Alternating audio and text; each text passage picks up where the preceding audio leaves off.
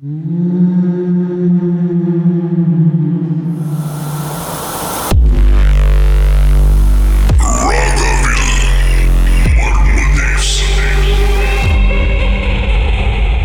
ஷர்மிளா நடந்தது என்ன? வணக்கம். என்ன நடந்துச்சுன்னா இது வந்து ஒரு பிளாக் மேஜிக் செஞ்சாங்க எனக்கு வேலை இடத்துல இருந்து.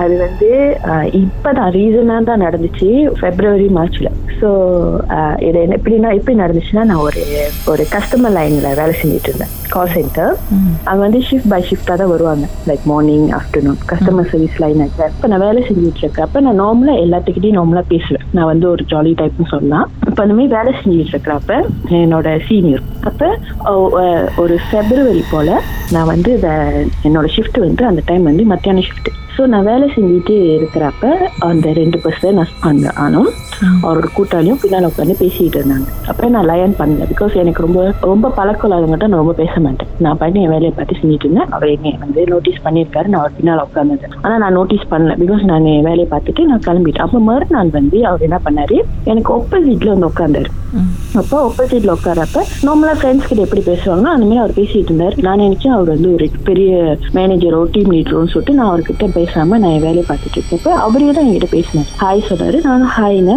அப்புறம் என்ன டீம்லாம் கேட்டுட்டு நாங்க பேசிட்டு நார்மலா தான் இருந்தோம். அப்புறம் வந்து எங்களுக்கு ஒரு ஆப்ஸ் இருக்கும். என்னதுன்னா அந்த ஃப்ளோவில் இருக்கிற எல்லாத்தோட பீப்புள்ஸோட பேரு ஃபோன் நம்பர்ஸ் அந்த மாதிரி எல்லா டீட்டெயில்ஸும் இருக்கும். அது என்னத்துக்கு அவங்க போடுவாங்கன்னா இஃப் லெட்ஸ் கஸ்டமர்ஸ் வந்து அவங்க யாராச்சும் தேடினாங்கன்னா ஆன் த ஸ்பாட் அந்த டீம்ஸ்ல வந்து நாங்க வந்து அந்த கஸ்டமர்ஸோட டீட்டெயில்ஸை போட்டு அந்த ஸ்டாஃபை தேடுறது.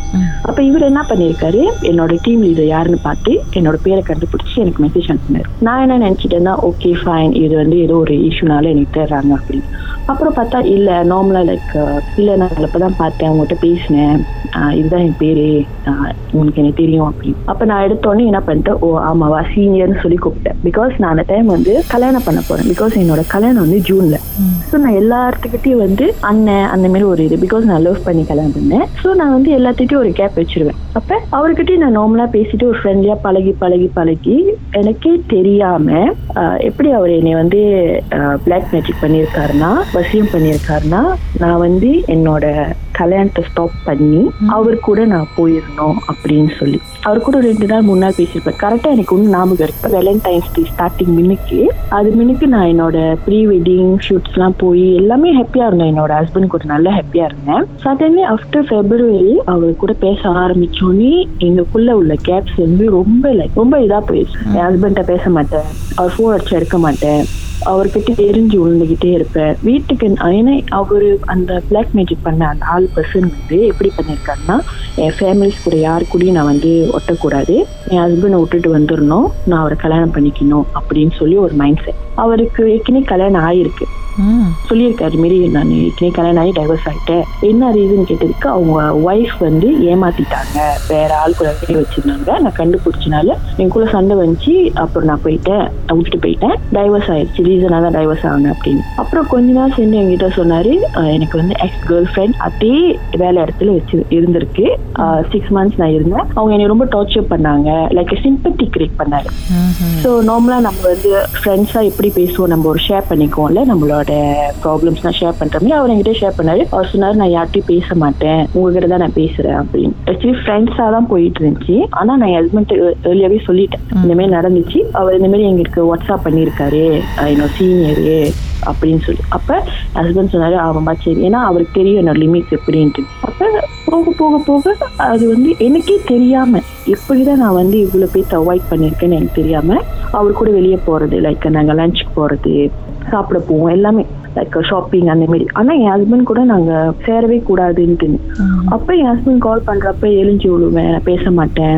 என்னத்துக்கு கால் பண்ற? அப்படி சொல்லிட்டு போன் வைக்கிறது. அப்புறம் எங்க வீட்டுல உள்ளவங்களுக்கே தெரியாம நைட் லைட்ல வர்றது. ஏன்னா அவரோட ஷிஃப்ட் வந்து நைட் டைம்ல தான் முடியும்.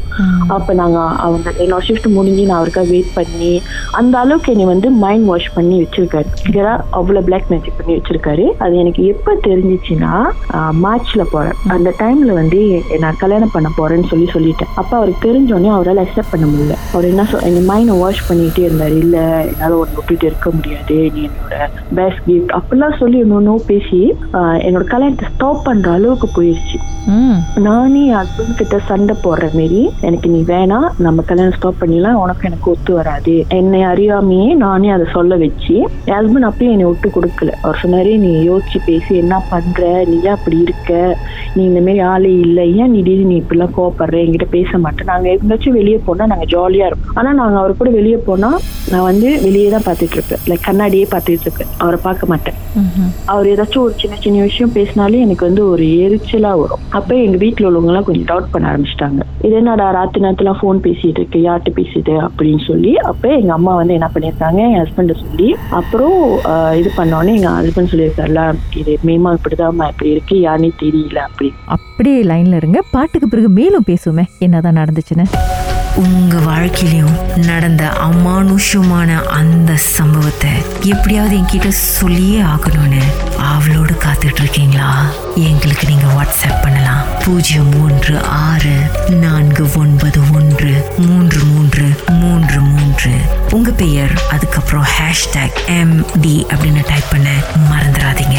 கடந்த வாரங்களின் கதைகளை மீண்டும் நீங்க கேட்கணும்னு நினைச்சீங்கன்னா ஷாக் ஆப் வாயிலா கேட்கலாம். எஸ் வாய் ஓகே செட்டிங்ஸ் லாங்குவேஜ் தமிழ்னு செலக்ட் பண்ணுங்க. சர்ச் ஐகான்ல மர்ம தேசம் அப்படின்னு டைப் பண்ணுங்க. ஷாக் காஸ்ட்னு கிளிக் பண்ணீங்கன்னா எல்லா கதையும் அங்கதாங்க இருக்கு.